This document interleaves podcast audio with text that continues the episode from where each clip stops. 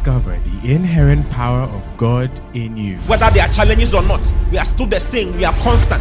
God is constant. God does not change. And that is the life that we have received. He says Jesus Christ is the same yesterday, today, and forever. That is the same life we have also received. We are also the same yesterday, today, and forever. What kind of life? We, we, we are the same because we have the same life with Christ. So when you think about God, think about you. Because everything He is, that is why He told Abraham, He said, I am your your exceeding great reward. God gave Himself as a reward to Abraham. And we are the seed of Abraham. Therefore, we have inherited God Himself. Listen to Pastor Oti Boateng as Christ is magnified in you.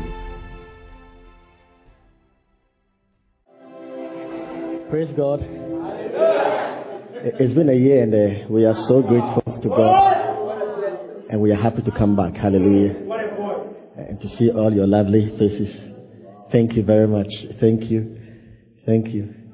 We've been anticipating coming and we have come. It's good to see all of you. Hallelujah. See all of you. And uh, we know that this uh, today and tomorrow will be we have come with, with the fullness of the blessing of the gospel of Christ. So you'll be transformed from glory to glory. Hallelujah. Good to see all of you. So are you ready for God's word? Hallelujah. Shall we pray? Oh, thank you, Jesus. What an honor you've lavished on us. What a privilege. Wonderful Jesus, thank you. Thank you. Father, thank you. Thank you for your word. Your word, thank you. Thank you for the Holy Spirit, the Spirit of wisdom and revelation that is all over this place. Oh, thank you. Oh, thank you. Oh, thank you. We will never be the same. Thank you. Moro, Kal, Anda, Sish, Mar, Arte, Shambra, Zush, Mamama, Mamama, Mamama. Dal enda lar sish makta takta seksha tekta kakta sikta tikta dobakta fafara kakta shande. Mil ar bazush babababa kaka tata rabakala Sunday. Thank you, Holy Spirit. Thank you, Holy Spirit. Thank you. Thank you for your manifest presence. Thank you, Holy Spirit. Brooding over us one more time. You have done it. Thank you. Thank you. To Him alone be all glory, praise, and honor forever. Thank you. In Jesus' name. Amen. Hallelujah. I want to speak to you on the subject faith sees what God sees. yeah, faith sees what God sees. Yeah. Faith sees what God sees. Hallelujah. Faith sees what God sees. Hallelujah. Yeah. You see, in the Old Testament, God required obedience to the law. The law required that they obey. God required obedience to the law. But in the New Testament, what God requires is faith. God requires faith. In the Old Testament, it was obedience to the law, and that you had to earn and merit by obedience to the law. But in the New Testament, what God requires the most is, obe- is faith. Hallelujah. Yeah. So in the Old Testament, it's, obe- it's the language of obedience, but in the New, faith. Say faith. Yeah. What God requires in the New Testament is faith. Very important. In fact, in the New Testament, when you are in faith, God sees it as obedience. God sees it as, as obedience. What God requires in the New Testament is faith. Hallelujah. Faith. When you are in faith, God sees you obedient. When you are in faith, God sees you obedient. That is why, when we believed in Jesus, we are brought to a certain place called obedience. First Peter 1 verse 2. First Peter 1 verse 2. Elect according to the foreknowledge of God the Father through the sanctification of the Spirit unto obedience. Hallelujah. Elect to the according to the foreknowledge of God the Father through the sanctification of the Spirit unto obedience and the sprinkling of the blood of Jesus Christ. We are brought to obedience. Now look at verse 14 of the same chapter. Verse 14. As obedient children. Now, when you are in the faith, he calls you an obedient child. Hallelujah. So he says, as obedient children, not fashioning yourselves according to the former lust in your ignorance. Say, I'm an obedient child. So when you are in faith, he sees you obedient, as obedient children. But you see, in the New Testament, actually, I said that when you are in faith, God sees you obedient. And all our obedience is actually to the faith. Our obedience is concerning the faith. So you are, when you are in faith, God says you are obedient. Romans 1 verse 5. Look at what it says. By whom we have received grace and apostleship for obedience to the faith among all nations for his name. Uh, that's Paul speaking. We have received grace and apostleship for obedience to the faith. Say obedience to the faith. It's the faith. Among all nations for his name. Now look at Romans 16 verse 26. But now it's made manifest by the scriptures of the prophet according to the commandments of the everlasting God made, known to all nations for the obedience of faith. Praise God. He calls our faith obedience. For the obedience of what? Of faith. Obedience of faith. Act 6 verse 7. Are you following? Acts 6 verse 7. And the word of God increased, and the number of the disciples multiplied in Jerusalem greatly. And a great company of the priests were obedient to the faith. A great number of what? The priests were obedient to the faith. Romans 10, verse 15 and 16. They were obedient to the faith. How shall they preach except they be sent? As it is written, how beautiful are the feet of them that preach the gospel of peace, that bring glad tidings of good things. Now look at what Paul is saying. But they have not all obeyed the gospel. He quoted Isaiah 53, verse 1. For Isaiah saith, Lord, who has believed our report? You understand? But they have not all obeyed the gospel. So now he's explaining what obe- obedience to the gospel is. Now he's explaining what obeying the gospel is. What is obeying the gospel? For Isaiah said, Lord, who has believed our report? The gospel is called report. Then he, he supplants belief with obey. Hallelujah. How do you believe the, how do you obey the gospel? By believing it. You believe it, you have obeyed it. Are, are you with me? So faith is very important. important. Yeah. To walk in obedience in the New Testament, what God requires is walking in faith. That is why the Bible says, For I am not ashamed of the gospel of Christ because it is the power of God unto salvation for everyone that believeth, to the Jew first and to the Gentiles. Verse 17 of Romans 1, For therein is the righteousness of God revealed from faith to faith, as it is written. The just shall live by faith. He didn't say the just lives by obedience. The just lives by faith. Because in faith, in faith is obedience. Like Galatians 2.20, I am crucified with Christ. Nevertheless, I live. Yet not I. but Christ liveth in me. And the life that I now live in the flesh. How do I live? I live by the faith of the Son of God. It's faith. I now live by faith. That's an acceptable way to live in the New Testament. Remember in Romans 11 verse, sorry, Hebrews 11 verse 6, and without faith it is impossible to please God. It's faith. In the old it was obedience, but in the new it's faith.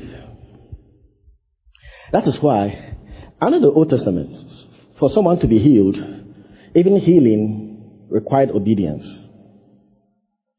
Exodus 15, verse 26, 27. Look at what it says. And, his, and said, If thou wilt diligently hearken to the voice of the Lord thy God, and wilt do that which is right in his sight, and will give ear to the commandment and keep all his statutes. That's obedience. I will put none of these diseases upon you, which I have brought upon the Egyptians. For I am the Lord that healed thee. So, for you to walk, walk in health, you have to keep all the statutes. It came by obedience. For you to be healed and healthy, it's obedience. That's the old. But amazingly, in the New Testament, look at those who were healed. Jesus said, Your faith has made you whole. In Mark 10, Mark 5:34, he said to the woman with the issue of blood, "Your faith has made you whole. Go in peace." The Greek says, "Go into peace." He didn't say your obedience has made you whole, because if it required obedience to the law, she couldn't have been healed. In the first place, she was uh, she was having an issue of blood, and with her case, according to the law of Moses, she couldn't go public. Number one. Number two, she couldn't touch anyone so you can just imagine, if she was married, her children had not touched her for a long time. Her husband had not touched her for 12 years. Yeah. And uh, she couldn't go public to touch anyone, but she broke all the laws. She went public, and she touched people through the multitude to touch Jesus. So, according to the law, she should have been stoned.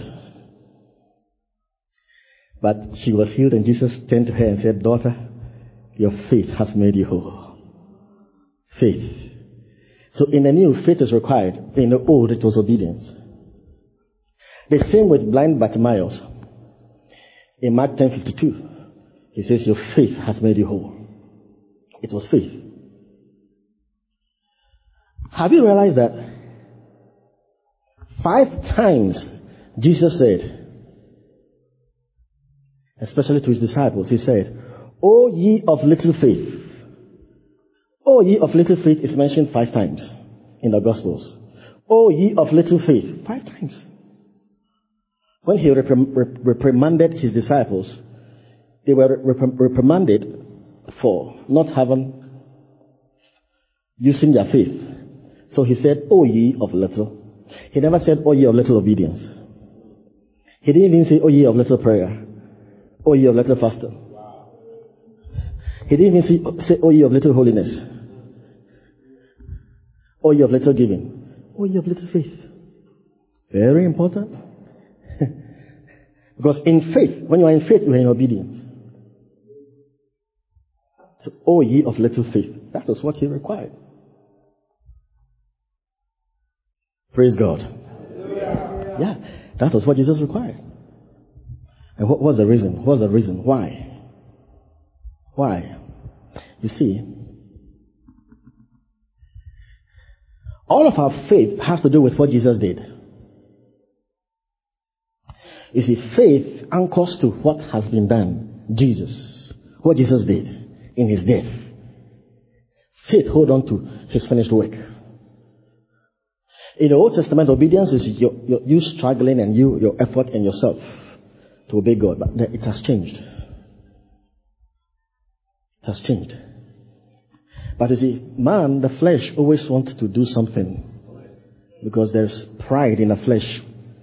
You want to do something and boast and know you have accomplished it.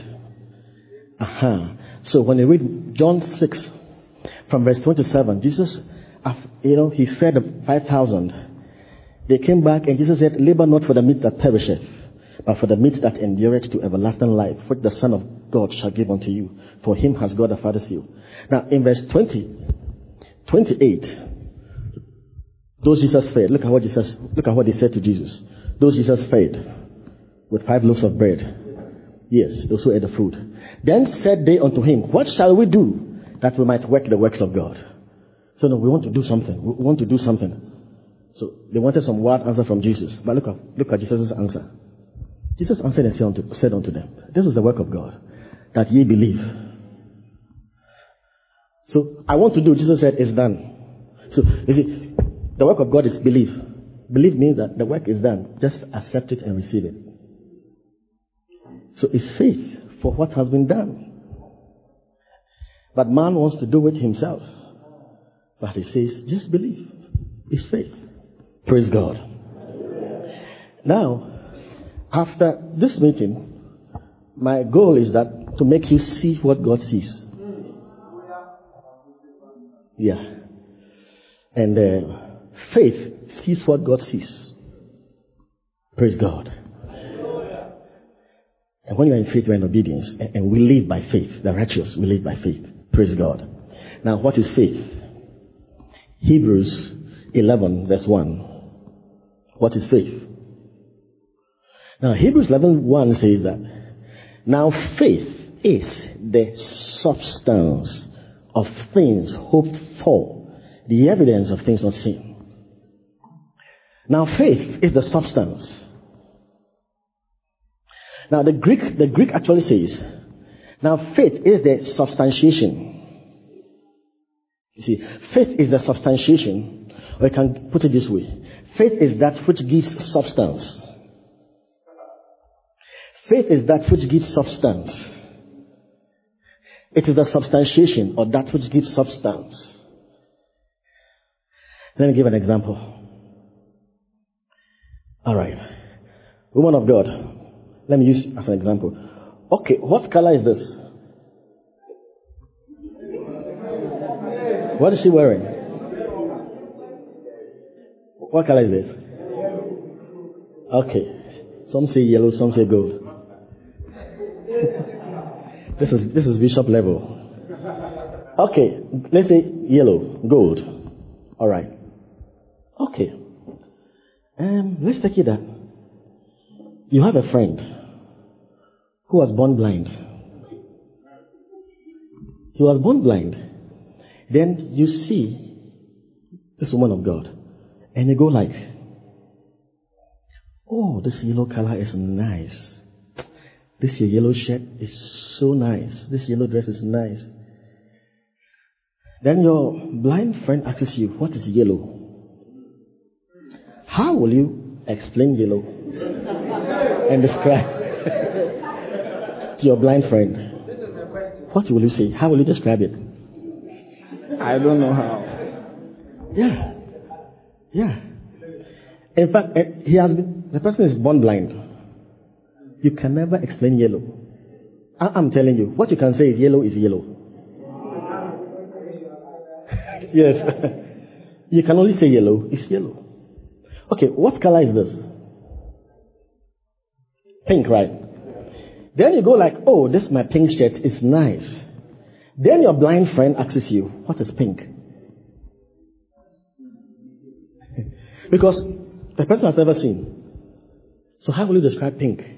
You can't. What you can say is that pink is pink. pink is pink. You, you can't. Praise God. Now let me ask a question. Does this yellow exist? Does this pink exist? All right. But your friend who is blind cannot see the pink, cannot see the gold. Why? He doesn't have the organ, which is the eye. He doesn't have the organ of the eye, of sight. He doesn't have the organ to give substance to the color. He doesn't have the organ to give substance to pink. The pink exists, the gold exists, but to him, the pink is dead the gold is dead. Because there is no organ that can substantiate the color. You need an organ to give substance to receive, to see the color. The organ is not there. That organ is not there. Praise God. All right, do we have organ piano here? Touch it and let me see.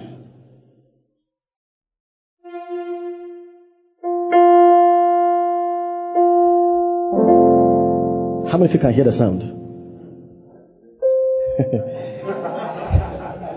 Assuming you have a friend who is deaf can you play again? And you go like, oh, you are enjoying the sound, but he's deaf. So whilst you're nodding your head, can he nod his head? Why? Thank you very much. He doesn't have the organ to give substance to the sound. So while the organ is alive to you, to him the sound is dead because there is no organ to give substance to the sound. So to him there is no organ. But to you there is because you have that, you know, you have that human organ to give substance to the sound. Thank you very much. Thank you, man of God. So now, faith is that which gives substance. Brethren, the eyes of the unbeliever is blind. The ears of the unbeliever is deaf. When we are born again, our spirit is, is born. Praise God. We have within us that divine organ that can see spiritual realities that can see and give substance to that which is in a realm of the spirit, which the natural eyes cannot see and the natural ears cannot hear. But to us, we are alive to it because we see it. Because it's in a realm of faith and we have the organ to substantiate what is in the spirit realm. So to us, those things are real. But to the unbelieving eye and the unbelieving ear, those things are dead. They don't exist. They live by their senses and by their flesh, and they cannot see what we see. Because faith sees what God sees. Faith sees reality. Now, God sees reality. God sees what no man can see. God sees reality. And what God sees is what faith can see. Because faith gives, gives substance to unseen realities. Are, are, are you here with me? Yeah. So we can talk and say certain things with the ordinary man. To him, it is foolishness to him. It is foolishness because to him it doesn't exist. What are you talking about? Oh, this is uh, bullshit. This is nothing. But to us it is real. Because we can give substance to these realities. We can fellowship with it. We can talk it. We can live it. Hallelujah. That is why the natural man receiveth not the things of the Spirit of God. They are foolishness unto him. Neither can he know them because they are spiritually discerned. We have that spiritual organ to discern the things only God can see. Hallelujah. Hallelujah. Praise God. Faith sees what God can see. Sees what God sees. Now, what, what does God see? What really does God see? First Corinthians chapter 2, verse 1 and 2. First Corinthians chapter 2, verse 1 and 2. Now Paul says, And I, brethren, when I came to you, came not with excellency of speech and of wisdom, declaring unto you the testimony of God. The next verse. For I determined to, not to know anything among you save Jesus Christ and Him crucified. Jesus Christ and Him crucified. Now back to verse 1. Now he calls something the testimony of God. Now, the testimony of God is Jesus Christ and his work. God's testimony is Christ, actually. But the word testimony is the Greek word marturion. Marturion is the same word as witness. But marturion in the Greek describes a witness in a court of law. You enter the court and there is a witness. And the witness testifies to, is a witness to testify to what he saw. Yeah, I was there. I saw it. That's the word marturion. In a court of law. I was there. I'm a witness. I saw it happen. I was at the accident scene. I saw it. So it deals with being a witness to what you have seen. The same word is used in Acts 26 verse 16. When the Lord appeared to Paul and look at what Jesus told Paul. But rise and stand upon thy feet, for I have appeared unto thee for this purpose, to make thee a minister and a witness. That's the word marturion.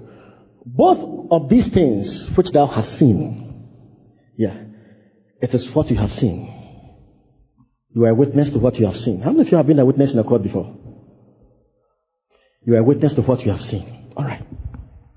Now, Apostle Paul says that I, I, I, I came declaring to you the testimony of God.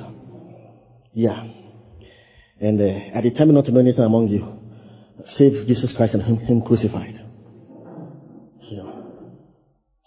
Now, God's testimony, you know His testimony, you know God's witness.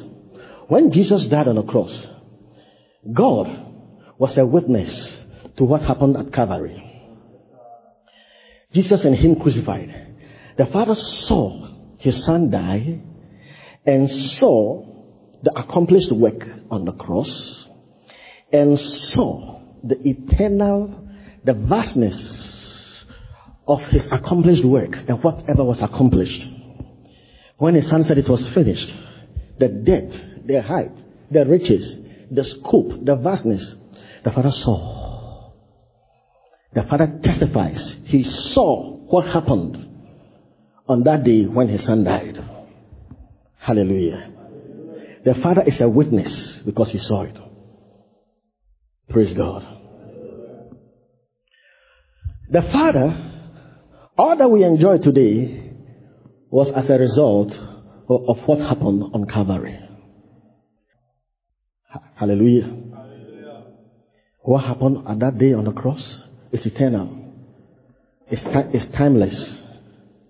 It's vast. The Father saw it. The Father saw it. Faith sees what the Father sees. Faith sees what the Father sees. Now, the day we begin to see what the Father sees, that's it. You're on top. You're on top. Let me give an example. Now, assuming you, ask, you, you wake up in the morning from bed uh, you, when you woke up, you had backache. You could feel the pain. It was troubling you. It, it, how many of you have had that before? Uh-huh. Either backache, or headache, or stomach ache, or leg ache, or arm ache, arm ache, ache. And you could testify that this is painful. You wake up and your day is, I mean, bazaar. You, you, you don't feel well. You are in pain. You wonder what has happened to you. And uh, you can't help it. You, you, are troubled. You know, in pain. Now, let me show you something. So you wake up and that's what you are doing. Ah, what is this? Ah. Ah. Ah. And people go like, some people go like, oh, my enemy so. Now, listen. Although you feel yourself in pain, you can see you are in pain. Do you know that God does not see that you are in pain? Do you know that God does not see that you are in pain? He doesn't see any of that. Because God sees reality. You know what God sees? On the cross, you know what He witnesses to? He saw his son. Surely he has borne our griefs and carried our sorrows. Yet we did esteem him smitten, stricken of God, and afflicted. But he was wounded for our transgressions, bruised for our iniquities. The chastisement of our peace was upon him, and with his stripes we were healed. Then it is repeated in Matthew 8, verse 17. Himself that it might be fulfilled, which was spoken by the prophet Isaiah, took our infirmity and bare our sicknesses. Now, the word bear our sicknesses in Greek is removed our sicknesses. It's the word for remove and removed our sicknesses. So, according to God's eyes, he saw his son remove all your pains, all your disease, all your sickness. He saw it gone judicially. Once and for all, it's gone.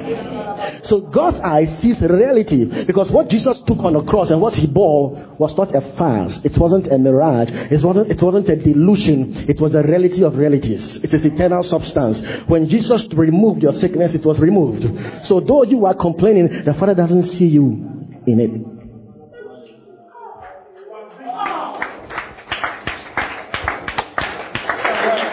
Now, So what do you do? In the morning, what do you do? you have to see what your, the Father is saying and act like it.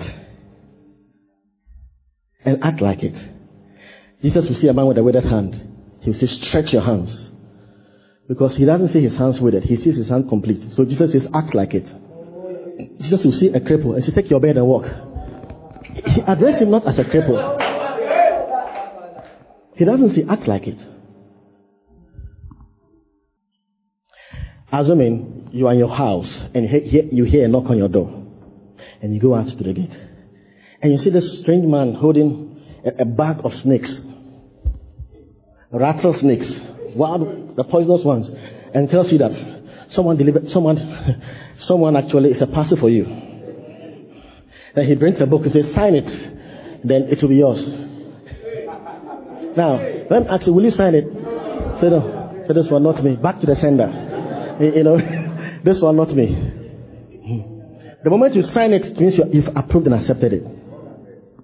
When you wake up and you are feeling those pains and those aches, don't sign it.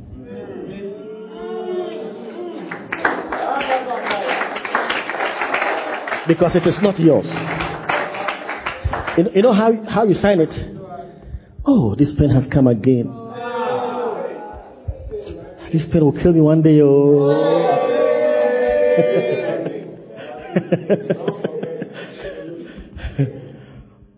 oh, it has come. I said it, it has happened. You have signed to it, that is yours. You are now living by the testimony of the senses, not the testimony of, testimony of God. You are not seeing what God sees. Now, I heard the testimony by Pastor Chris some years ago. He, now he said it was his healing, what's the name? Healing school. There was this guy standing before him and he was going to pray for him.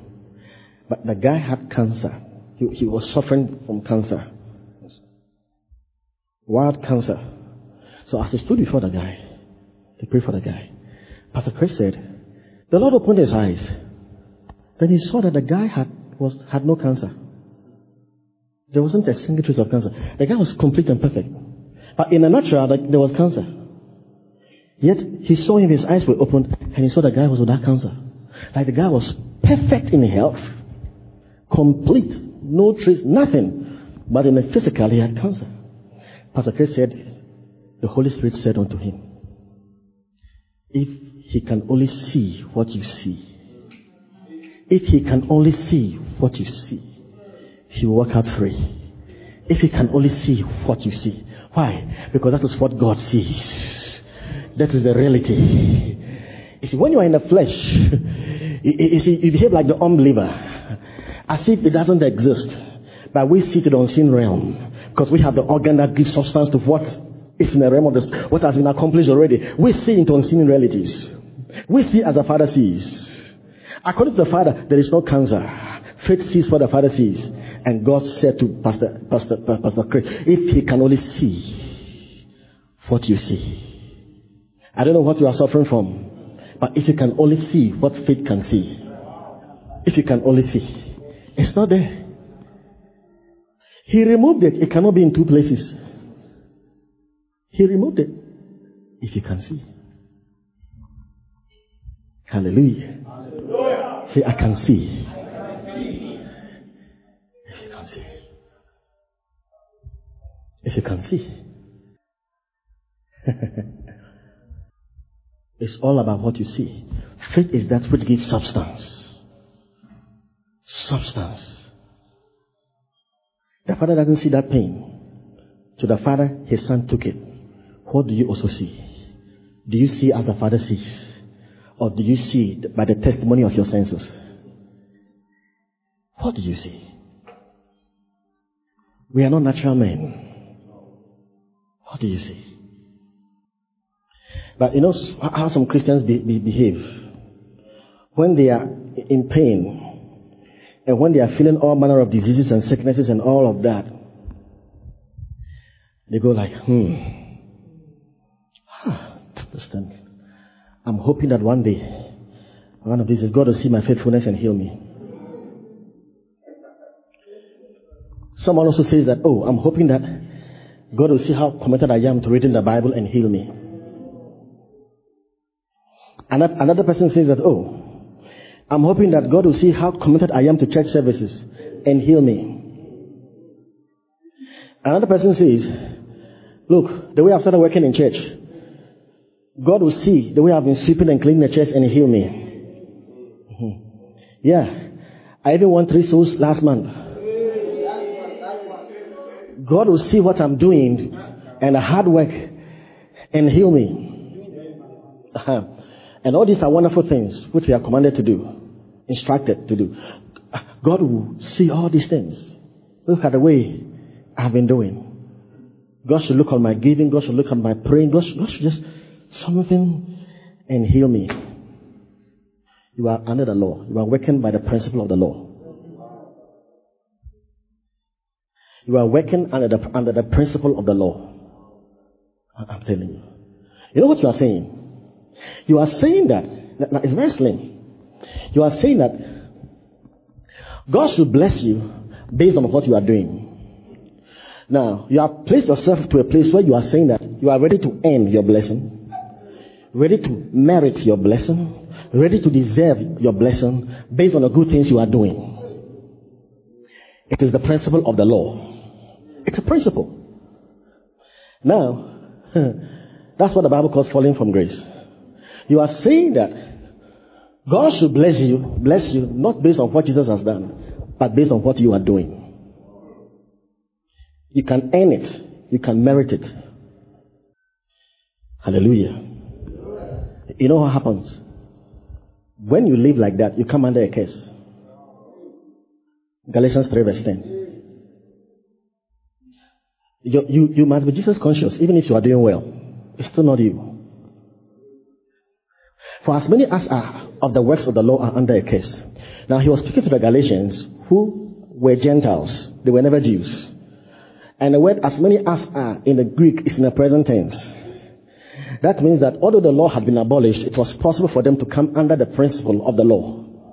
Because he wasn't speaking to Jews, he was speaking to Gentiles who had come to the faith. Hallelujah. Then he says, as many as are present tense. So it was pos- possible for them to be off the works of the law. They are under a curse. Now, he never said as many as break the law. No. He said as many as are off. It is taking the position of the law. It's not by breaking the law. It's taking the position of the law. That God is, must bless me based on the things I'm doing. Now, you know what the Bible calls it? The word is stoicheion. Galatians 4. Let's read verse 9. Verse 9. But now, after that ye have known God, or rather are known of God, how turn ye again to weak and beggarly elements? Now, he calls the law elements. Now, the Greek word is stoicheion. How turn ye to weak and beggarly elements? Stoicheion. Now, stoicheion is the whole system of merit. The whole system of merit. The system of merit is good, do good, get good, do bad, get bad. It's called a system of merit. That means that is God blessing me based on what Jesus did? Or God is blessing me, blessing me based on what I do? My good works, I want to earn it. Is it believing and receiving, or it is earning and deserving? so the word element is stoicheion. It's also used, used in Galatians. Yeah, yeah. In fact, when you start from verse 1, Paul, I didn't want to go into all of this. Go to verse 1. Now I say that the heir, as long as he's a child, differeth nothing from a servant, though he be Lord of all. But he's under tutors and governance until the time appointed of the Father. Even so, we. Now he uses, check the pronouns, we, you, we, you. When he says we, he was talking about the, the Jews. Even so, we. When we were children, he was talking about the Jews in Mount Sinai. We were in bondage under the stoicheion, the element of this world, which is the law. The next verse. But when the fullness of time was come, God sent forth his son, made of a woman made under the law. to redeem them that were under the law. He's talking about the law. This verse is not really about Christian maturity. No. No, no, no, no. No, no, no. No. You have to start from chapter 3. Under the law, the Israelites were servants and they were children. But under grace, they came to full sonship. No.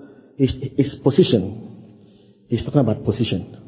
Maturity is in First John. He spoke to the little children, he spoke to the young men, but that's not the idea here. Read it carefully from chapter 3 and use it in context. To redeem them that were under the law. He's talking about the law. That we might receive the adoption of sons. And because ye, now he's talking about to the Galatians. All right. So now, back to Galatians 4 verse 9. Praise God. Stoicheion is trying to earn God's blessings by what you want to do. It doesn't work. It doesn't work. You remember the, the elder brother of the prodigal son? I've served you all these years. You, you didn't give me a kid. So he was serving his father for a kid. And he got bitter.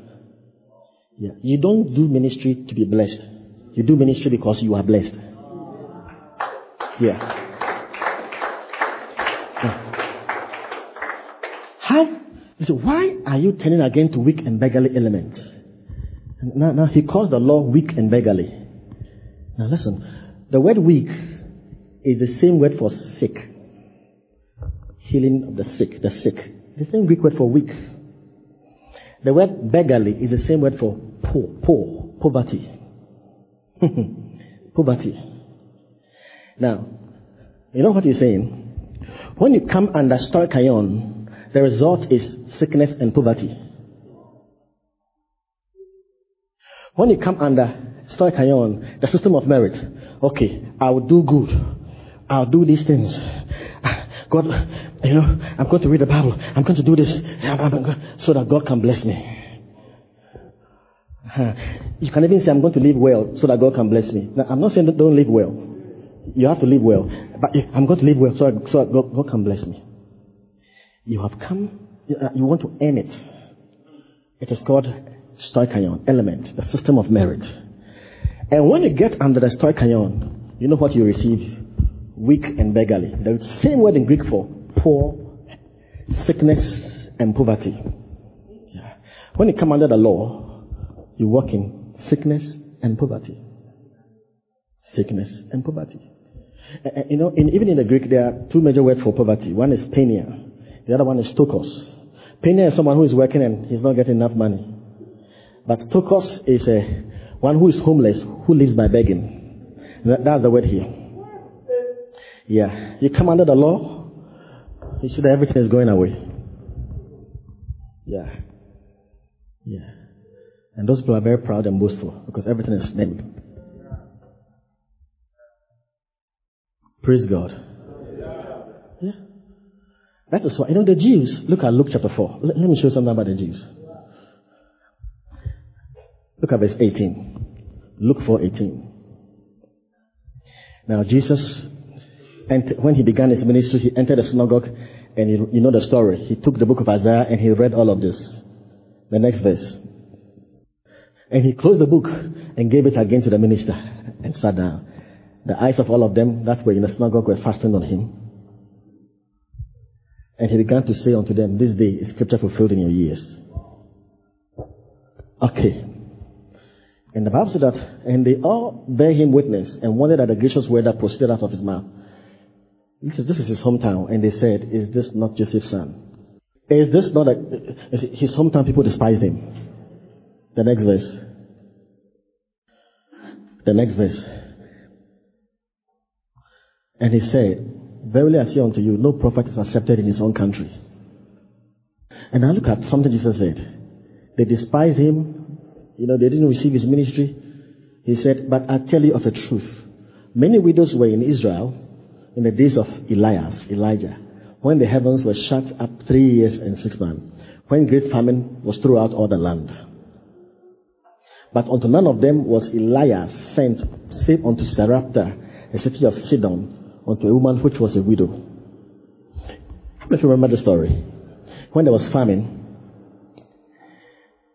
All right, the next verse. And many lepers were in Israel in the time of Elijah the prophet, and none of them was cleansed, saving Naaman the Syrian. Let's go. And all day in the synagogue, when they heard these things, were filled with wrath. They were angry.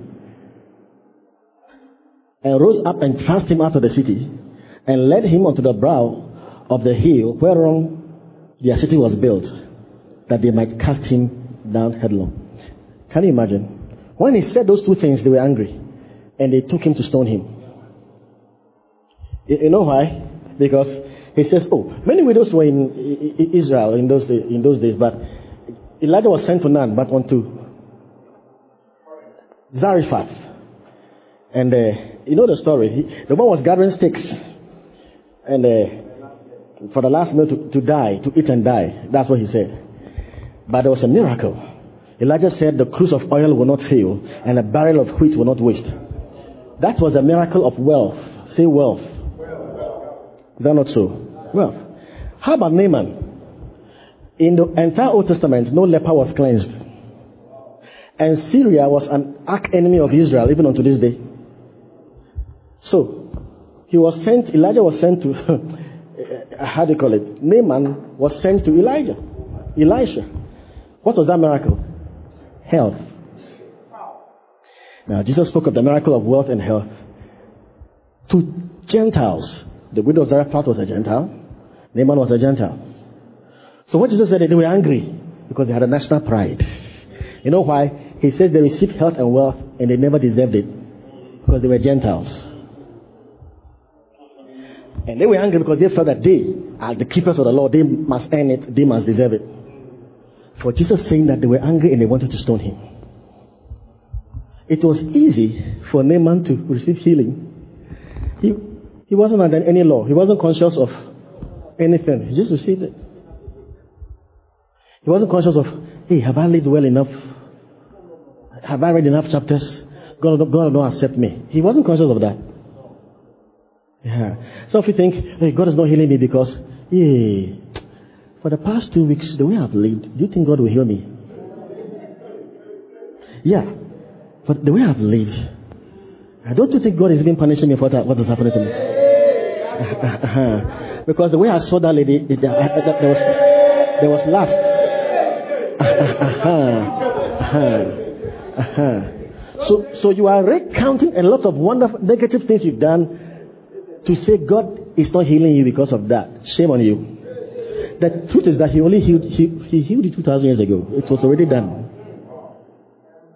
So you are not healed because you are looking at what you have done and what you have not done. That is what hinders you. But these people, they were not qualified. But they, Jesus was just telling them something.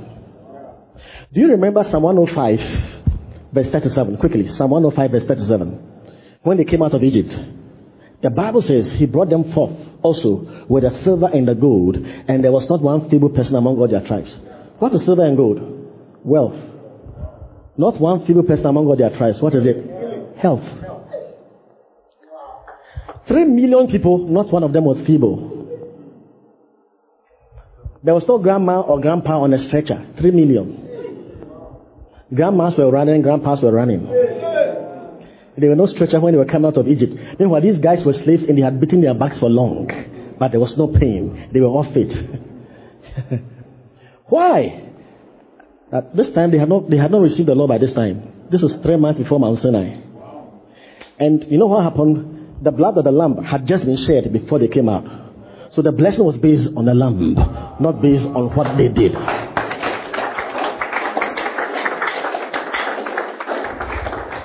Hallelujah. Hallelujah. Have I brought in all of this? I want you to see that, see what the Father sees. It has nothing to do with what you are doing, what you're not doing, but seeing reality. Faith sees what God sees. See it. Because you have the organ to give substance to the realm of the, the spiritual realm. Christ crucified and every sickness of yours was taken away. So act like so. Act like it. You can feel the pain. I just laugh. I'm whole. yeah, I, I, don't see it. I don't see it.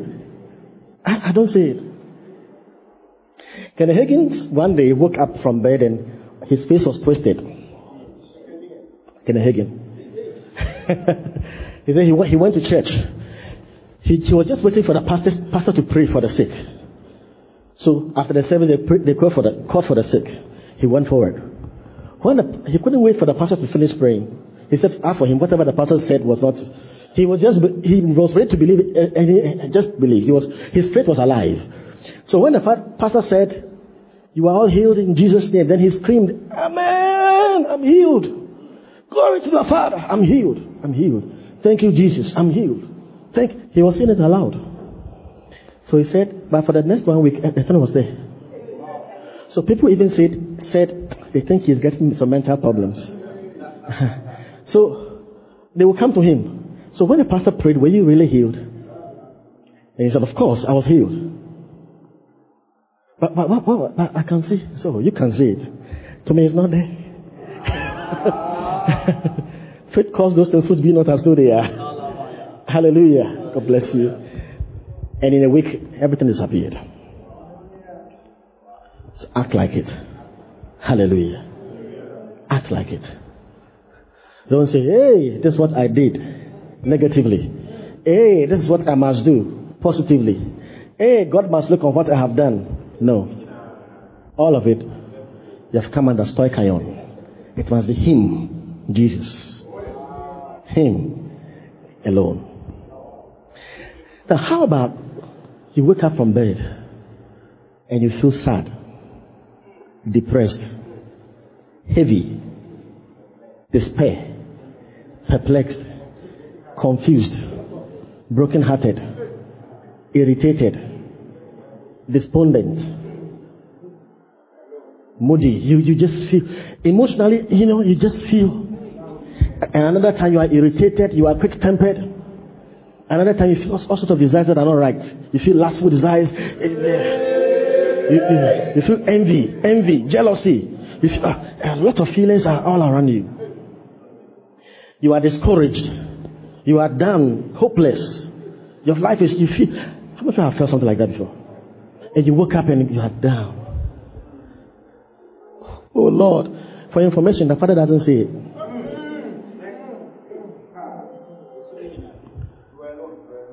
God doesn't, it's not saying what you are going through.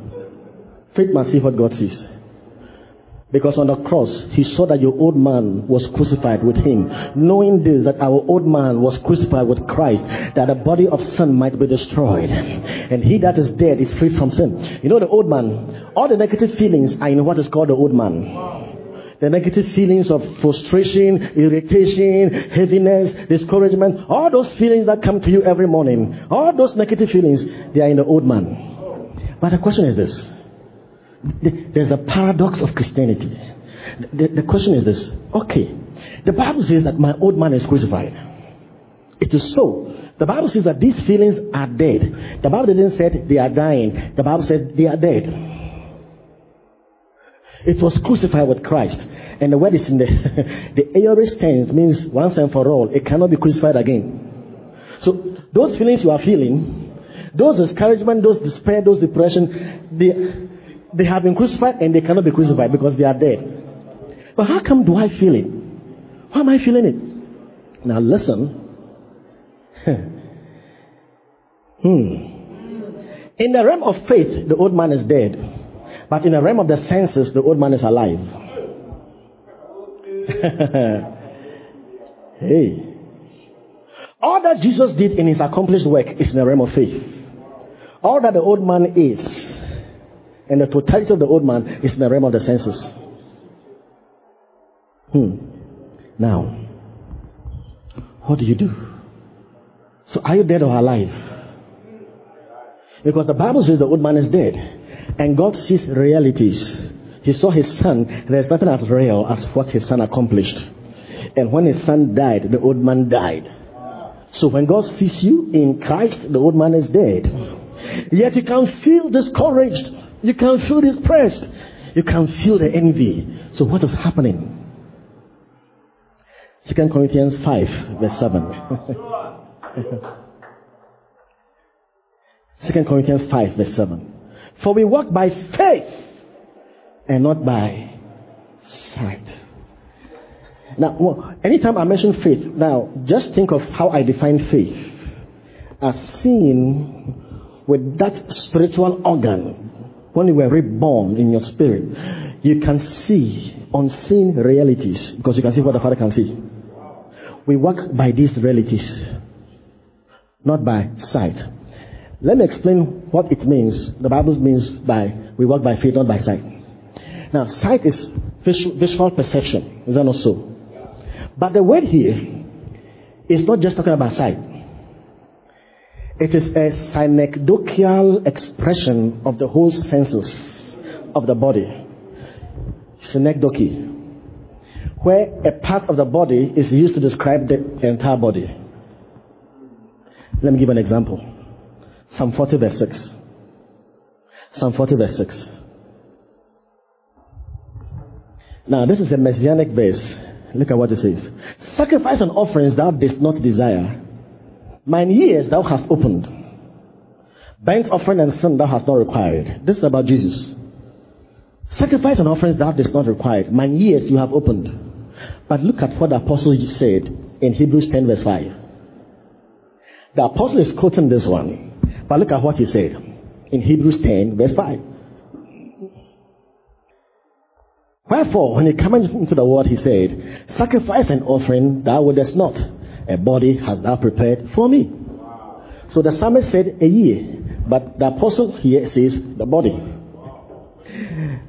Yeah, because the ear is used for the whole body. Because in those, day, in, in those days, when a slave is, is to be made a bond slave, a bond servant, his, his ear is digged in the seventh year. So the ear is a symbol that the whole body is given to serve his master. That's the idea here. So the sign that the whole body is offered is in the ear. So now, Synecdoche, he spoke of the ear, but Paul, the apostle, now spoke of the whole body given to God as an offering. Hallelujah. That's how the Bible says we walk by faith, not by sight. Actually, he's not talking about just visual perception. He's talking about sensual perception. Sight there is used for the senses. We walk by faith, not by what we see, not by what we feel, not by what we hear. He's talking about the senses. Are you with me at all? Yeah, sensual perception. So we walk by faith, not by what we see, not by what we feel. Now, what does it mean? So you wake up in the morning. Oh, I said your word is gone. You heard something. You are down. You are discouraged. The feeling is real to the senses. Now, the senses is what the Bible calls flesh or the body. Because the body sensibility is expressed, is, is, a, is a means by which the flesh is expressed. Now, so the flesh is called the senses, or the senses called the flesh. So now, we walk by faith, not by the senses, not by what you are feeling. So you are feeling discouraged, you are feeling depressed. But the Bible says the old man is dead. So it is not you. So the feeling you are feeling is a lie. The feeling you are feeling is, isn't you. It's a lie. Can you see what God sees? God says it's dead. God says it's dead. The Bible says we walk by faith, not by sight. The just shall live by faith. We live by what God sees. We live by these realities. According to God, the old man is dead. So I'm feeling discouraged. Say, it's not mine. It's not me. It's not me. I'm feeling down. It's not me. I'm feeling fearful. it's not me. It's, it's not me. It's, not me. All these feelings are not me. They are not me. the mistake believers do is that when they start feeling these feelings, they think it's them. You see, according to the senses, they are alive. But we don't live by the senses. But according to the faith, your faith is dead. It's not you. And once you accept it's not you, the thing begins to die. It's not you. Now, when you start having all of these feelings, don't sign to it. Don't sign to it. Don't wake up feeling depressed, heavy, and say like, "Oh, ah, hey, Abba, some cranny. Oh, Abraboya Zanai. Hey, that you are signing to it like the guy who signed to the rattlesnakes. You are affirming that it is yours. The Bible says, There is therefore now no condemnation to them which are in Christ Jesus. Who walk not by the flesh. You can say, Who walk not by the senses, but by the Spirit. What does it mean? In Romans 8 1, there is now therefore no condemnation. Jesus took away all our condemnation. But this is it. There is now therefore no condemnation to them which are in Christ Jesus, who walk not by after the senses. The flesh is the senses. That means that when you have these feelings and you accept them, you come under condemnation. When you accept these feelings, you come under condemnation. Now, the word, this word condemnation here, in the 1800s, a certain document was found, scroll, that was explaining this text, actually, in the Greek, that the word condemnation here has a legal connotation and a civil connotation. Now, the civil connotation of the word condemnation here actually means strengthlessness, to be without strength. Yeah, that's a civil connotation. The legal connotation of the text in Greek means is judicial, to be condemned, to be guilty, condemned. All right. But now, the moment you start having all of these feelings and you accept them, you sign them, you come under condemnation. You know what it means? You come under strengthlessness. You lose strength to overcome it. So you become, you become a captive of that emotion. You become a slave to that emotion. You lose strength to overcome it because you have endorsed it. You are saying it is yours. So you have put on the, the old man. Instead of putting it off, you've put it on. So now you're working envious, lustful, depressed, eh, fearful, because you accepted these feelings as yours. So you come under strengthlessness. Then the guilt comes. Hallelujah. But brethren, we walk by faith, not by the senses. So when the feeling comes, my brother, it's not me. Eh, when the desire comes, I'm feeling it, but it's not me. I don't sign to it. I live by a high life. I see the realm of the spirit, unseen realities. I see what the Father sees. As far as the Father is concerned, the old man is dead. And if the old man is dead, it is dead. It is not dying. By experience, I feel it. But by faith, it is dead. So I live by faith. It is dead. I don't sign to it. I don't agree to it. I don't accept it. I don't append my signature. If it is dead, it is dead. I refuse to accept it. And when you refuse to accept it and you walk in the realm of faith, nevertheless, I live, yet not I, but Christ liveth in me. And the life which I now live in the, in the flesh, which I now live in the senses, the life which I now live in the senses, I live by the faith of the Son of God. It's all by faith.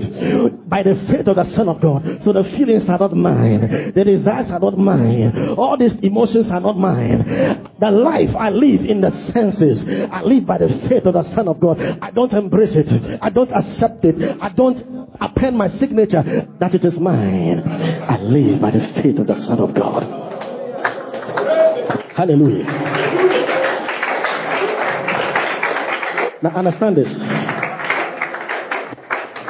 Last week I was driving on the, the last two weeks, on the motorway. I was just driving. Then I saw water in front of me. So I was going to sweep the water. When I got there, it was a mirage. It was, there was nothing there. It's a lie.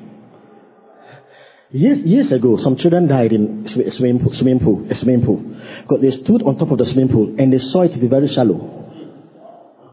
So they dived into it not knowing it was deep. It was a lie.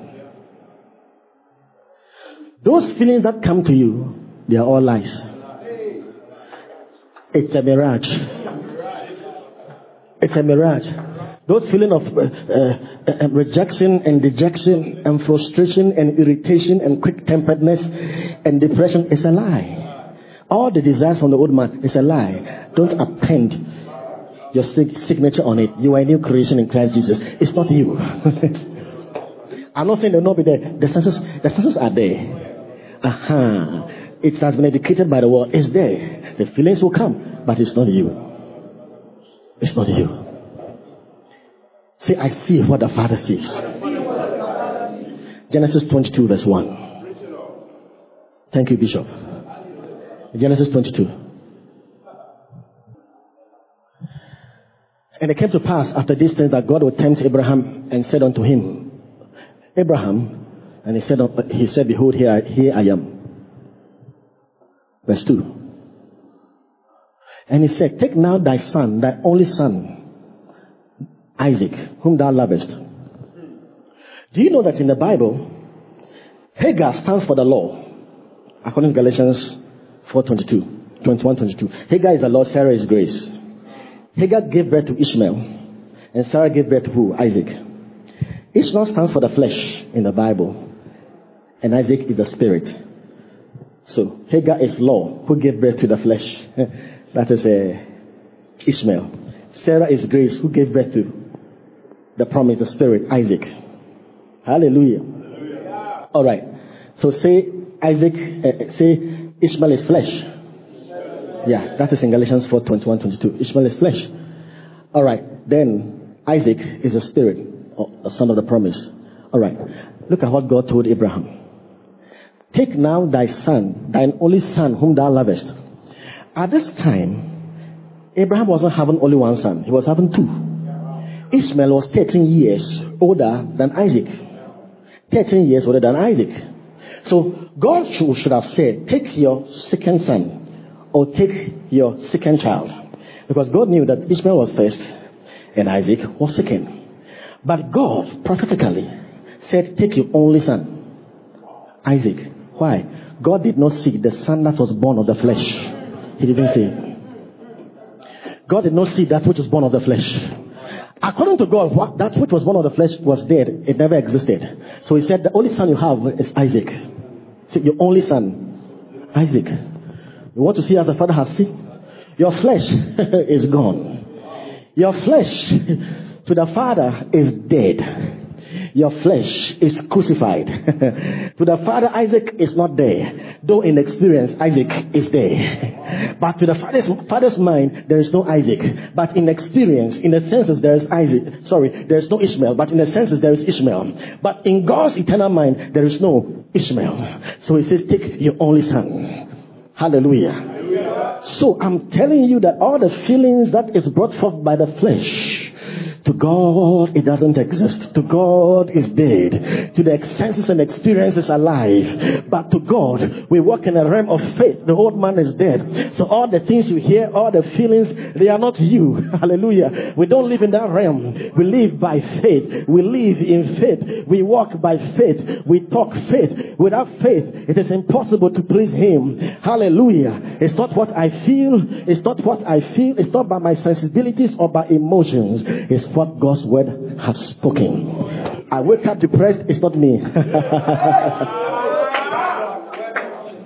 I wake up afraid, it's not me.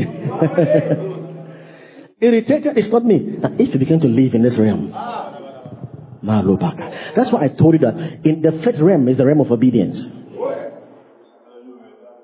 That's the realm of obedience. Because that is based on what Jesus has done.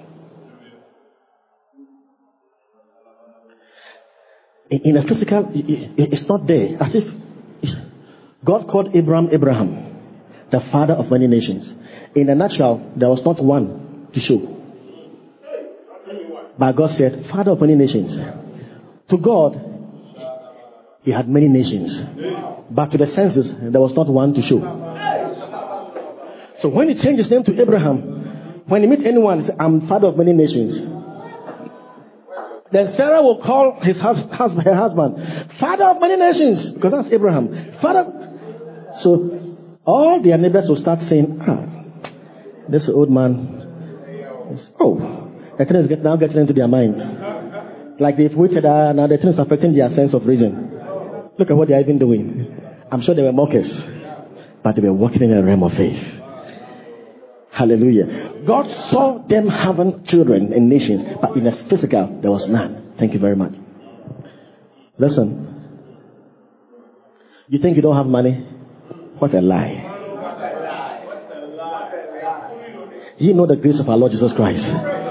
That though he was rich, for your sake he became poor. That he through his poverty might become rich. The Father doesn't see you as poor. No, he, he does not see you as poor. How can the seed of Abraham be poor? How can the son of Abraham be poor? How can the child, the daughter of Abraham be poor? For the promise that he should be the heir of the world was not to Abraham and to his seed through the law, through earning, through deserving, but through the righteousness of faith. Hallelujah. The world is ours. The advantages in the world are ours. The goodies in the world are ours. Health and wealth are all ours. Hallelujah. We are the seed of Abraham. Joint heirs with Christ.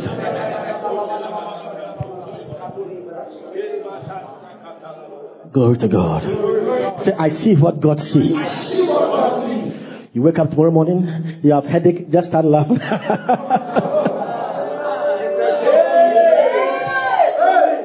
imagine walking in this revelation. One day I woke up and I had a back pain, sharp one. You know what? I was swimming in Revelation. I started laughing. I laughed that. I didn't even, I didn't pray. I laughed that. I laughed that. I laughed that. I walked away. I don't remember when it left and when it, I, I, I don't know the difference. Because I, I knew that the thing is in the wrong place. It's not me. Hallelujah. Hallelujah. Glory to God. Hallelujah. So God is not seeing those pains. God is not seeing those emotions. So God is dead because he was a witness at Calvary. He sees realities and we see what God sees. Hallelujah. Now the third thing God does not see, your condemnation, your guilt. In fact, God doesn't even see your sin. What is this man of God? All right, Numbers 23, verse 21. What does God see? God doesn't see your sin. I'm not making it up. Uh, let me show you in the Bible. This is when Balaam. Now, Balaam was a wizard. You know, originally I wanted, I wanted to talk about legalities part two.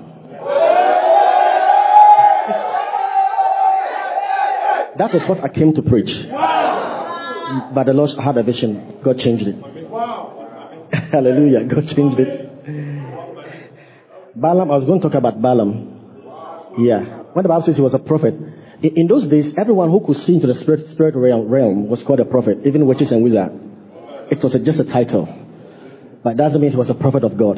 The Bible says he was a sorcerer. Have you seen that before? The Bible said he was a sorcerer. Yeah. He was a diviner. All right. But God used him anyway. But it doesn't mean he was a prophet from God. No. No. And you know the story. He was hired to curse Israel. Mama, mama, mama. Now, let me show you something in Micah 6 verse 5 before I come. We'll come back to this one. Micah 6 verse 5. All of what happened, look at what the Bible says. Oh, my people, remember now what Balak, remember now what Balak, See, I remember, See, I remember. I remember. What Balak, the king of Moab, consulted. And what Balaam, the son of Beor, answered him from Shittim to Gilgal, that ye may know the righteousness of the Lord. So all that sin was the revelation of God's righteousness. All of that sin. all right, let's go back to Numbers. All of that sin was righteous, God's righteousness.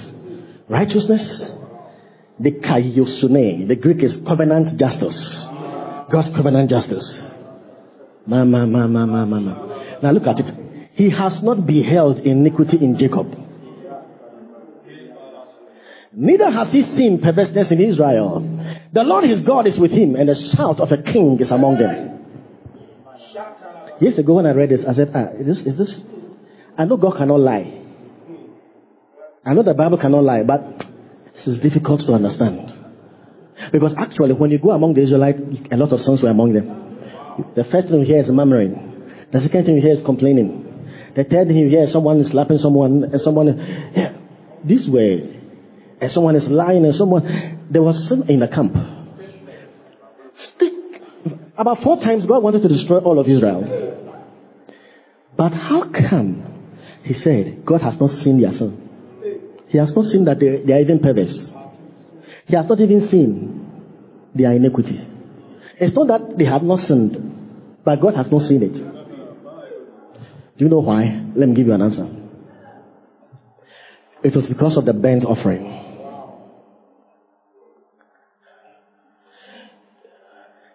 It was because of the yearly atonement.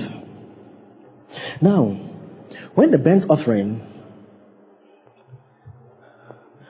when the burnt offering rises to God, the burnt offering speaks of the perfection and the excellency of Christ. And God smells the sweet smelling savor. It rises to God and it covers all the people of God. The burnt offering was Christ. You see, Christ was crucified from the foundations of the world. So those animals were types. God remembers the sacrifice of his son and he smells it and the fragrance and the sacrifice covers them so he doesn't see. Or better still, let me see it from another direction. Every year of atonement, they go and they sprinkle the blood on the mercy seat. Praise God. When, now, on the day of atonement, when the high priest puts his hands on the animal, all the sins of Israel comes on the animal and the animal is killed and the blood is sprinkled on the mercy seat. So to God, their sins have been punished. God doesn't see their sins. What he sees is the blood that covers them. So they are free. Israel's problem, do you know why many times God was angry with them? Israel's greatest challenge was idolatry. And that's what God spoke against the most because when they entered into idolatry, they refused the yearly atonement. And when they refuse the yearly atonement, God turns and is angry at them and God kills them. But whenever there's atonement, God never saw their sins. Then there is favor, victory over their enemies, bumper harvest. But whenever the devil was smart, they get into adultery, there was no sacrifice of blood again. There was no yearly atonement again. So now God's wrath comes against them and they are killed. So that is why the greatest sin in Israel was idolatry. Because when they exchanged gods, then there is no sacrifice. There is no yearly atonement. That is when the curse comes upon them. Praise God. But whenever the atonement is offered, God never saw their sins. He saw the blood. That is why he, he says, Look, he has not seen iniquity in Israel. He has not beheld perverseness in Jacob. Question. If by the blood of bulls and of goats, sprinkling the unclean, sanctifieth unto the purifying of the flesh. If by the barande, if by the blood of bulls and of goats, God could behold no iniquity and no perverseness, how much more shall the blood of Jesus Christ, the eternal blood, who through the eternal spirit offered himself without spot unto God, paid our consciences from dead works to serve the living God. If by the blood of bulls and goats, God didn't see and behold perverseness and iniquity, how much more that eternal blood? Talk to me. How much more that eternal blood? The blood, the blood, the blood, the blood. That is timeless. That blood, the royal blood, the divine blood, His blood, the blood of God. That blood, its efficacies, its everlastingness. How much more that blood? How much more that blood? How much more? God does not see your sin. Now, in the tabernacle of Moses, when you see the tabernacle of Moses, the tabernacle. There's something about the tabernacle. How many of you have seen the picture of the tabernacle before? That you see 48 wooden boards. All the boards around the tabernacle was 48 boards. Wood is humanity in the Bible. Hum- humanity. That's wood. So all the 48 boards are joined together. But that's what God told Moses. Overlay all the wood with gold. So all the wood was overlaid with gold. You know gold? Righteousness righteousness. Deity, Christ, His righteousness. So although the wood is humanity, all the wood was covered with righteousness. So when God sees the board, He doesn't see the wood. What He sees is the gold. When God sees you, He doesn't see you in your fault. He doesn't see you in your sins. He doesn't see you in your weakness. He sees you in Christ.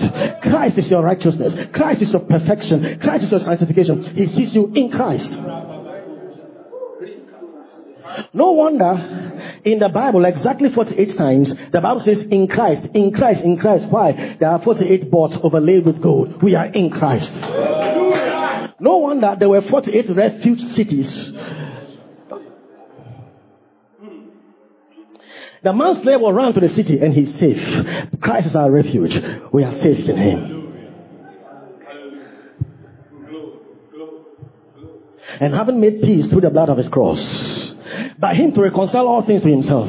By him I say, whether there be things in heaven or on earth. And ye who were sometimes alienated and enemies in your mind by wicked works, has he now reconciled in the body of his flesh to present you holy, unblameable, without rebuke in his sight. Now, before the Lord, you stand holy. You know how the Father sees you? Holy, unblameable, unrebuked in his sight. Past, present, and future. That's how he sees you.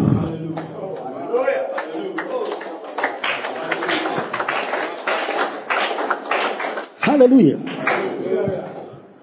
That's the efficacy of the blood. Listen, every every year they, they go and offer for the atonement once a year. God says it God said it wasn't perfect. God said there's something wrong with it. Look at Hebrews 10, verse 1 and 2. For the law, having a shadow of good things to come, and not the very image of the things, can never, can never, can never, with those sacrifices which they offered year by year, continually, make the comers unto perfect. For then would they not have ceased to be offered. For the worshippers once purged should have no, had no more conscience or consciousness of sins.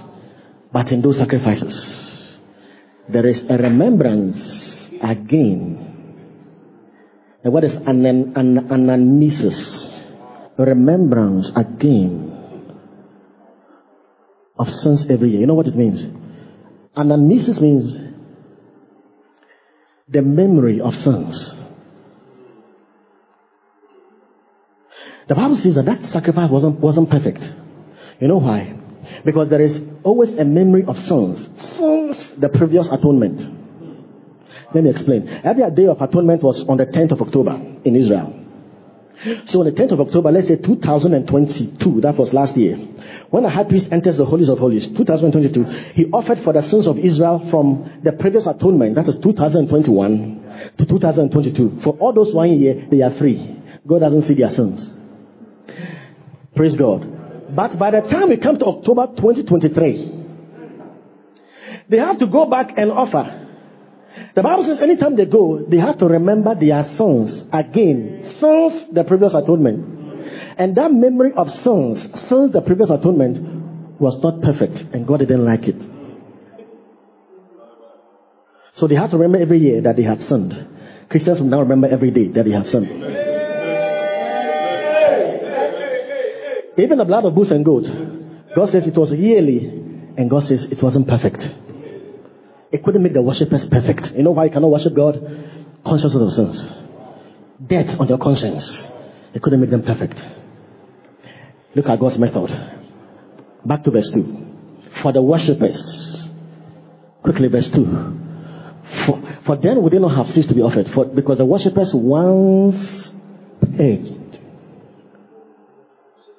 Now, the word once is the Greek word hapax. Now, this word is very important. H A P A X. Hapax. Hapax. Once. Hapax. Now, the word hapax means that something is so final, it cannot be final again. The thing is finally final and completely complete. There can be no changes, there can be no modifications, there can be no alterations. It is the word that is used in Jude 1 the faith which was once delivered unto us. That faith, you cannot add any, anything to it. The word is hapax. Once. But the word hapax in the Greek is a cardinal number which is used as an adverb. Now, what is a cardinal number in the Greek? It's a cardinal number used as an adverb. In the Greek, a cardinal number actually speaks of quantity. Now, this is what it means. Hapax actually means Cardinal number in Greek actually means you are paying something at a single time, but you are paying it.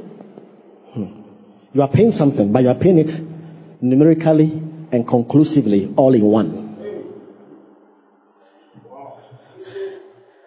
Numerically and conclusively all in one. Now, how many of you pay light bill every month? Okay. See, every month there's made a remembrance of your debt. every two weeks there is made. Uh, sometimes if I see these electricity guys just even knocking my door, there's something your heart even smarting. Not that you cannot pay, but sometimes you know. So whenever you see them, there's a remembrance of your debt. but now, so you, you pay every month. Now, assuming I come to you and I pay all your electricity bill for the next hundred years. So I pay once and put the money down. You know what I've done? It is called hapax. That's cardinal number. All that you have to pay, I have paid all at a go, numerically and conclusively in one payment. So there's not, nothing to pay again because everything has been paid. This is the word Hebrews used for the worshippers once purged. Your sins have been purged in hapax once and for all, numerically, conclusively in one. All your sins were forgiven past, present, and future once and for all by the blood of Jesus Christ.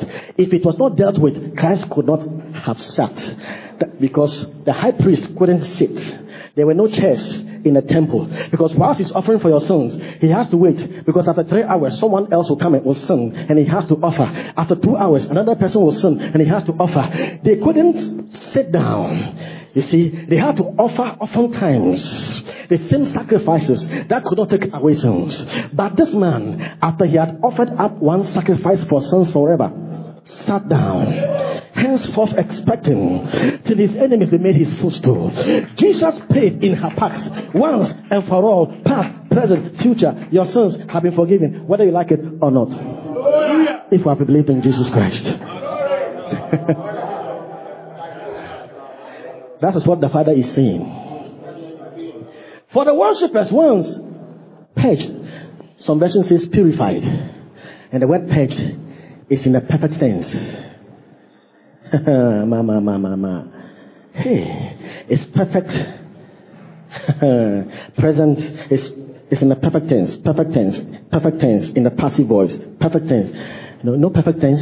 Perfect tense means permanent result. Once and for all, it cannot be done twice. It is done once and for all with permanent results. That's perfect tense.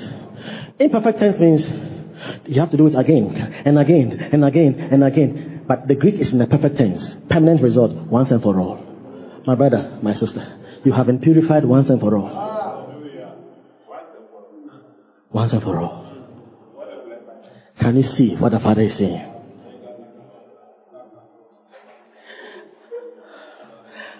Okay. Listen. Oraba Hamandose. Have you not read that the Bible says that there is therefore now Marobak, no condemnation to them which are in Christ Jesus.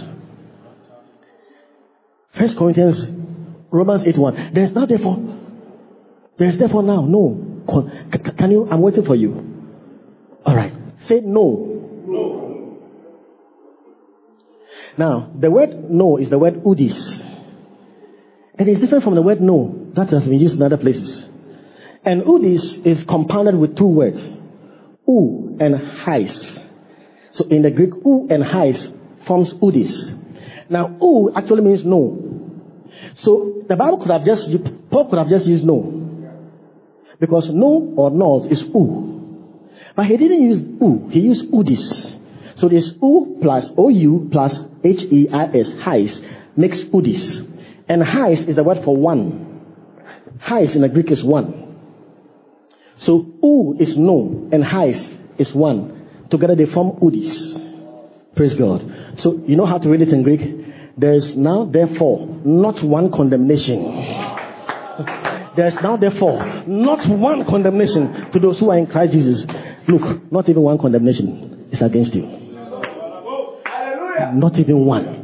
Why? On the cross, the Father, every condemnation that you deserved, past, present, and future, from when you were born to when you will see Jesus, all your sins, all your guilt, all your condemn- condemnation were put on Jesus. He bore all of them. Jesus, God cannot put on you what He put on Jesus. If God puts on you what He put on Jesus, it means He wasn't satisfied with Jesus taking your place. He wasn't satisfied and He wasn't totally propitiated. If God put on you what He put on Jesus, that is the law of double jeopardy. If God put on you what He put on Jesus, that is a sh- justice will be a sham. It will be a travesty. It will be a charade. But God is just. He is inflexibly just. What He punished His Son for, He cannot punish you for it. Because God must be just and justifier of him who believeth in Jesus. What a God. I want you to walk out of this place free. Worshipping Him in spirit and in truth. Mama Loba. By the way, let, let me show you what Jesus went through for you quickly. Now, Matthew chapter 27. Let's read verse 27. Say, My shame is dead. My guilt is dead. Now look at what happened to Jesus. The soldiers, then the soldiers of the governor took Jesus into the common hall and gathered unto him the whole band of soldiers. Some version says the whole garrison of soldiers. Hmm. They strip him and put on him a scarlet robe. Now, people, you see, when we read it, we, we don't normally get the picture. Do you know what is called the, the band of soldiers or the garrison of soldiers? The word band is the word spira. Now, among the Romans, spira is a military. hey. It, soldiers, that number is up to thousand. That's the word spira. Sometimes the least a spira can be in number is 600. And that's the word band. Go back to 27. That's the word band. The, the word is spira. So in the Greek, spira for the Romans, a military cohort of thousand men. Hallelujah. And, and look at what happened. then the soldiers of the governor, so this is political, that's what they did. Gathered unto him the whole, they gathered the whole band of the spira. The, the next verse. And they stripped him. Do you know what it means? Now, this was when Jesus had already been sketched. you know, with the sketch. According to Eusebius, the historian, when, the, you know what the sketching can do? It's, it's not Kenzo. It's 12 in 1, actually. Bones and metals and glass is what the passion of the Christ. That's not even up to. Eusebius tells us that historians, after the scourging, no, no one is scourged and crucified. You, you can't bear the two. It's only Jesus who, you can't bear the two. The scourging will kill you. So after the scourging, Eusebius says your intestines are even seen. He says your veins, your arteries are even seen. You lose blood. So can you imagine Jesus sketched? It wasn't 39 lashes. That is the Jewish lashes. It was under the Romans. It's countless. And they put his garment on him. So by the time they had come to the common, common hall, it had dried. Then they stripped so, you see, the thing is dried. So they just had to pull it from his skin. So you can imagine the pain. And the word strip speaks of nakedness. They stripped him naked before all the thousand soldiers and all the governors. The Son of God. Jesus, God made flesh, the very God Himself, the incarnate God who took on flesh, was naked before them. When He was stripped naked, your shame died. When he was stripped naked, your sin died. Have you seen the picture of Jesus naked and they were mocking him? Adam was naked when he saw he had sinned. He was taking the shame of sin. You don't have to be ashamed again. And they put on him the scarlet robe, the next verse. And when they had plaited a crown of thorns, they put it on his head. And he reed in his hand, and he bowed the knee unto him, on, before him and mocked him, saying, Hail, King of the Jews. The next verse. And they spit upon him. You know what happened? Let me tell you something. You know how many people spit on him? Thousand men. Spit. So Jesus is here. Let me show how it was done. And all the thousand soldiers, they come one by one.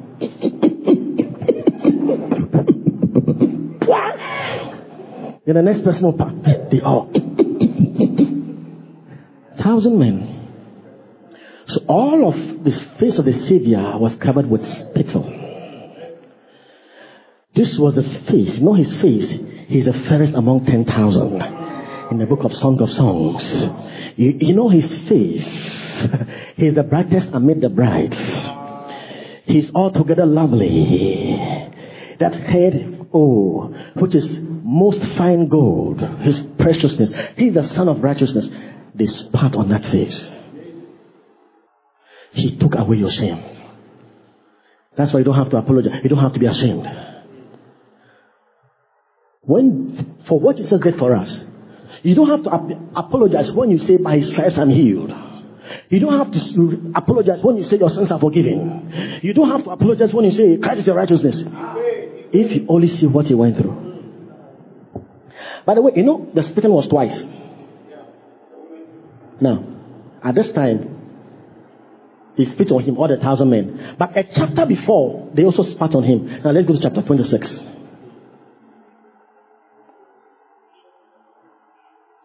Twenty-six. Sixty-seven.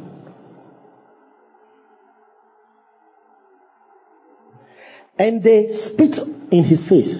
Now, the previous people, it was, that was political spitting. But this is religious spitting. Those guys were the political people who were spitting. It was, it was Pilate and the governors.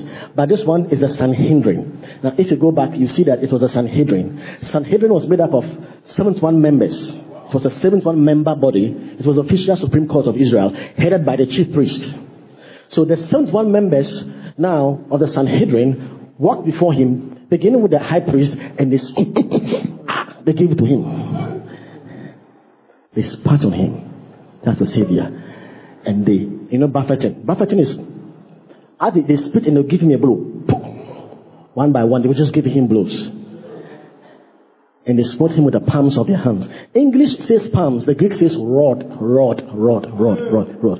They hit his face with rod, rod, rod. Haven't you read in Isaiah 52 verse 14, 13, 14, that his face was marred, disfigured, more than any human being who has ever walked the earth?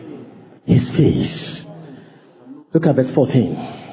Yeah, his visage, his countenance, his appearance, it was marred. He was stripped so that you could have the robe of righteousness. Your shame is gone. You can worship him forever. Jesus Christ is your righteousness. Hallelujah. Thank you, man of God. Hallelujah. Thank you, Jesus. Say, I'm blessed. Let me take my final verse. Hallelujah. that is why when evil thought comes into your head, you shouldn't be guilty for it. If you are here and maybe you are standing somewhere in the market and someone just passes before you and the person is using profane words, will you be guilty for it? Will you hold on to it? No. And the same way, when the devil brings evil thoughts, it's not you. Don't be guilty, don't be condemned, don't hold on to it. It, it, it came, it will pass and go. It's not yours. don't sign to it. Don't sign to it. That is how to live as spirit beings in this earthly body. That's how to live. We live by faith. Second Corinthians 5, verse 17. Quickly, quickly, quickly. Therefore, if any man be in Christ, he is a new creature. All things are passed away. How many things? All things are passed away. That bitterness is gone. That depression is gone. That fear is gone. That irritation is gone. All that you have, that sickness is gone. Everything in the old Adam is passed away. you say it's a lie. You say it's a lie? Oh, don't you have the, the spiritual sense to give substance to what God sees? If God says it has passed away, truly it has passed away. According to the senses, it is not. It is here. But according to God, it has passed away. All things, every old thing in Adam is passed away. The toothache is past. The headache is past. The depression is past. The boredomness is past. The despair is past. The envy is past. All things are past away. You see where we live. Now, the word past in the Greek is the aorist indicative active. It is used in the aorist indicative active tense. Now, it, it, the word aorist, the aorist tense in the Greek is like past tense in English. It means something is accomplished in the past once and for all. It cannot be repeated. So it has been passed away once and for all. Indicative means it's a, it's a statement of fact. It's a proven fact. Then it's in the active voice. God has actively passed it away. Can you see what God says is passed away? Can you see it? God says it's passed away. That pain in your hand is passed away. Can you see? Can you see it? It's passed away. Why are you disturbed? Why are you living in the senses? It's passed away. It's gone. My, ma, ma. Say it's passed away. It's passed away. And he says, Behold. Behold. Now, we are too fast to read this verse. He says, Behold. Behold. Say, Behold. behold. Now, the word behold means see. See. Do you see it? Do you see what is passed away? And do you see what you have become? Behold. Behold. Be, do you see? Listen. The moment Adam sinned, he became the old man. When Adam sinned, he saw that he was naked. The moment he, Adam sinned, he saw that he was naked. And the Bible says when he saw that he was naked, the Bible says he was afraid. He told God, I was afraid because I was naked. Therefore, I hid myself. So being naked gave two things. I was afraid. Why? Because I was naked. In Genesis 3, I was afraid because I was naked. So when he saw that he was naked, fear came. Then he hid himself. He saw. Now, Adam was the neutral man. When his son fell, he became the old man. He saw. Now in Christ we have become the new man. He said, See. What do you see? What do you see? Adam saw what he had become, and the result was fear and hiding. Now, what, when you see what you have become in Christ, instead of fear, it is faith. Instead of hiding from God, it is boldness toward God. Boldness toward God. Friendship with God. Intimacy with God is boldness. If any man be in Christ, he is a new creation. All things has once and for all passed away. It cannot pass again. Behold, brethren, brethren. The word behold in the Greek, you know what it means? Do you want to know the meaning of behold in the Greek? It's the word for wow. Wow. Wow. Now, the word behold in the Greek, in the Greek, it carries a lot of emotion. It's not just saying wow. No. It's a word that carries emotion. Now, in the Greek, the word actually means wonder. To wonder. Now, it means to be in shock, to be in amazement and in bewilderment. So you are in wonder, you are in shock, in, in bewilderment, you are amazed. The word is wow carrying a lot of emotion. So this is it. He's a new creation. Behold. That means, wow. Wow. Like, have you ever experienced something? You are in shock. You want to collapse. Wow. Wow. Wow. Now, it's, wow. Like, there are no words to describe it. Wow you are shocked.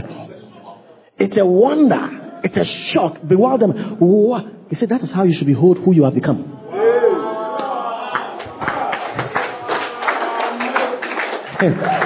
that is how. Because if you truly see who you have become in Christ.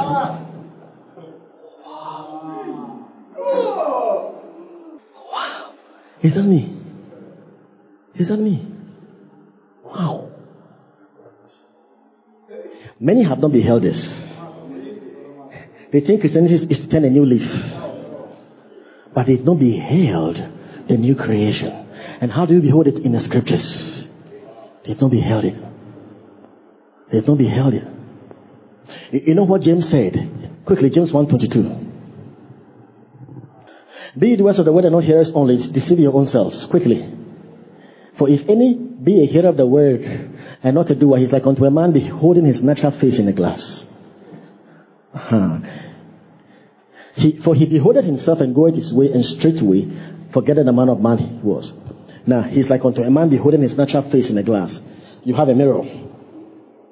He's not talking about your physical face. No. The word natural face in the Greek, literally, he's a man, like unto a man beholding the face of his birth. The, the face of his birth, that's the Greek. The face of his birth. What birth? Your spiritual birth.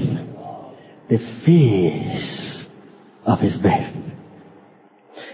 If you behold who you are in Christ, that's when you can live for Christ. Because he's saying that the one who cannot live for Christ doesn't know. He looks at himself and forget the man of man he was. But if you can see who you are, I'm telling you, you please God.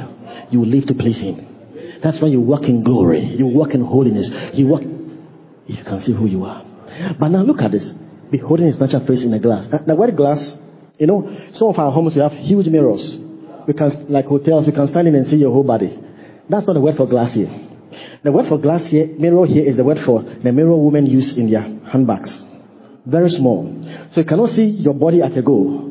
You have to keep. Is that not so? How, is there anyone here with a mirror in her bag? Where are you, mirror? Oh, mirror, hear ye the word of the Lord. yeah. All right.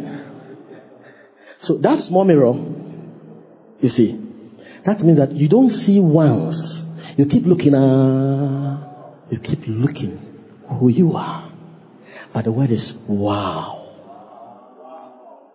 Now, that, that's the spirit of wisdom and revelation. Wow. This is what I've become. I'm telling you, if you really know what Jesus has done and what he has made you, you, you can't stay in your room when the revelation dawns on you, you don't know whether you should somersault, or you should scream, or you should lie on the floor, or you should remove your shoe. How can this be true? You just worship. You are beholding. You are shocked. But there's something important here. Let's go back to the verse. If any man be in Christ, he's a new creation. All things are passed away. Then he said, Behold, all things have become new. Now, the word behold there's something in this word, behold. It is in the second person imperative. Second person singular imperative middle voice in the Greek. You want to remember? Second person singular imperative in the middle voice. It's a long one. Let me explain what it means. Second person imperative. Imperative means it's a command. So what, when he says behold, he's not saying it's a, he's suggesting, suggesting to you, you can behold. No, it's a, it, imperative means, means it's, it's, a command. Then he is commanding you to behold what you have become. It's a command. Then it's in a second person, singular. You is second person. I can say you, referring to the whole church. But that's a second person plural. But second person singular is you, the individual. So it's a command to every individual in this room to behold. It's not to behold. Then it's in the middle voice. You see, in English we have active voice and passive voice. English doesn't have middle, middle voice. the Greek has a middle voice, but English doesn't have it. Now, English has active voice and middle voice. It doesn't have, sorry, English has active voice and passive voice. It doesn't have middle voice. But the Greek has middle voice. But middle, middle voice is active voice plus passive voice. Now let me explain active voice.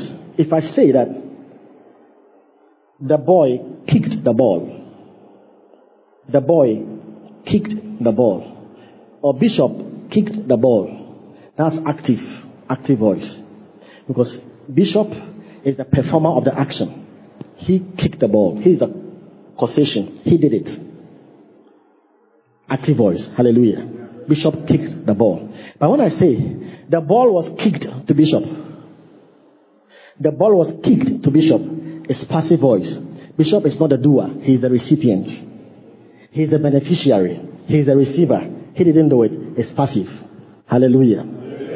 Now, middle voice is passive voice plus. You are learning some English and Greek, right? middle voice is active voice plus passive voice.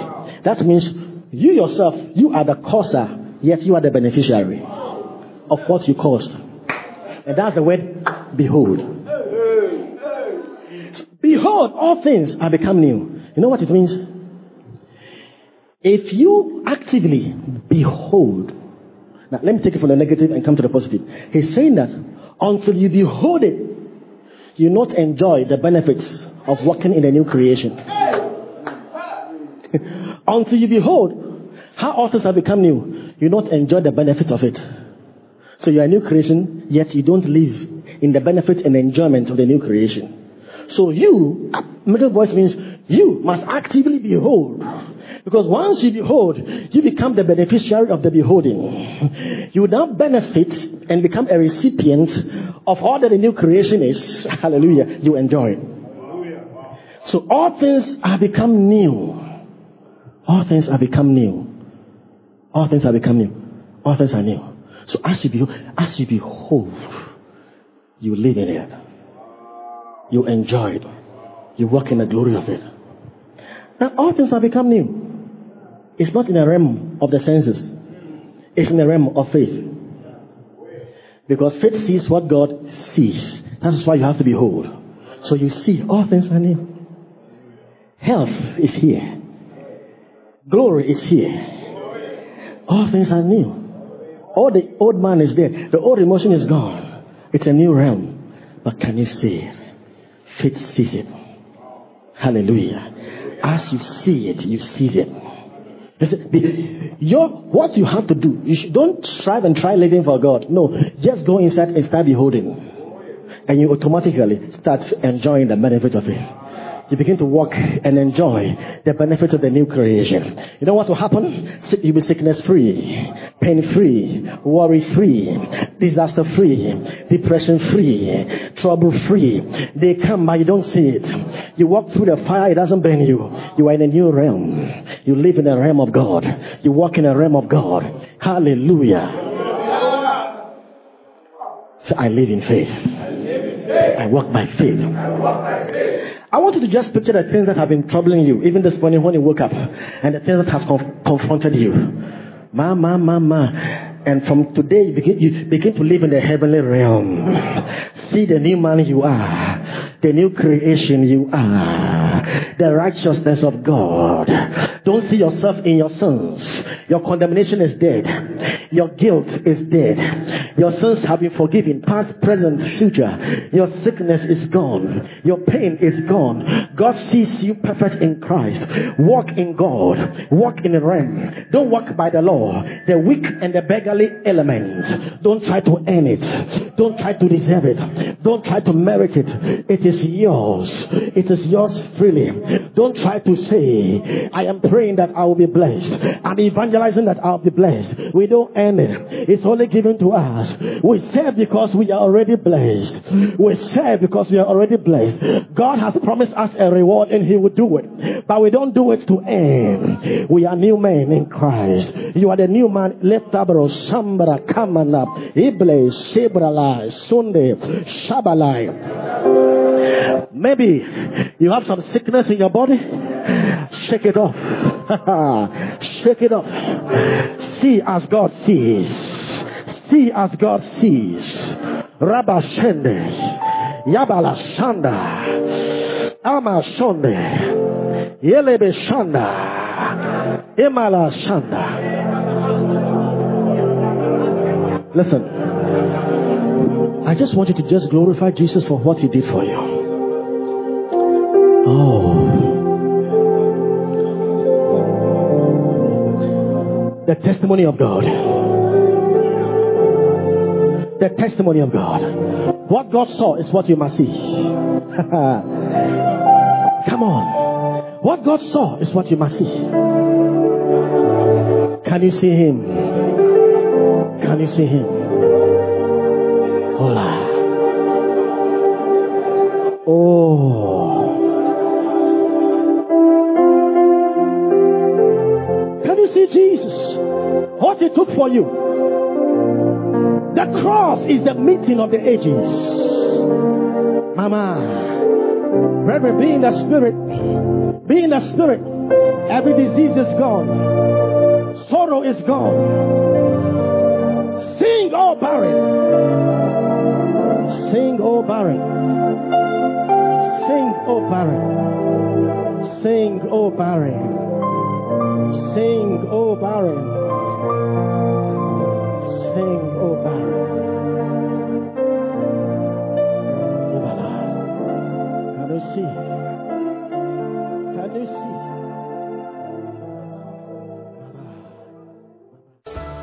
God bless you for listening. We pray that the Word of God will be rooted and grounded in your heart as you give attention to the Word. Kindly follow Pastor Oti and Love Economy Church on all social networks for more of God's Word.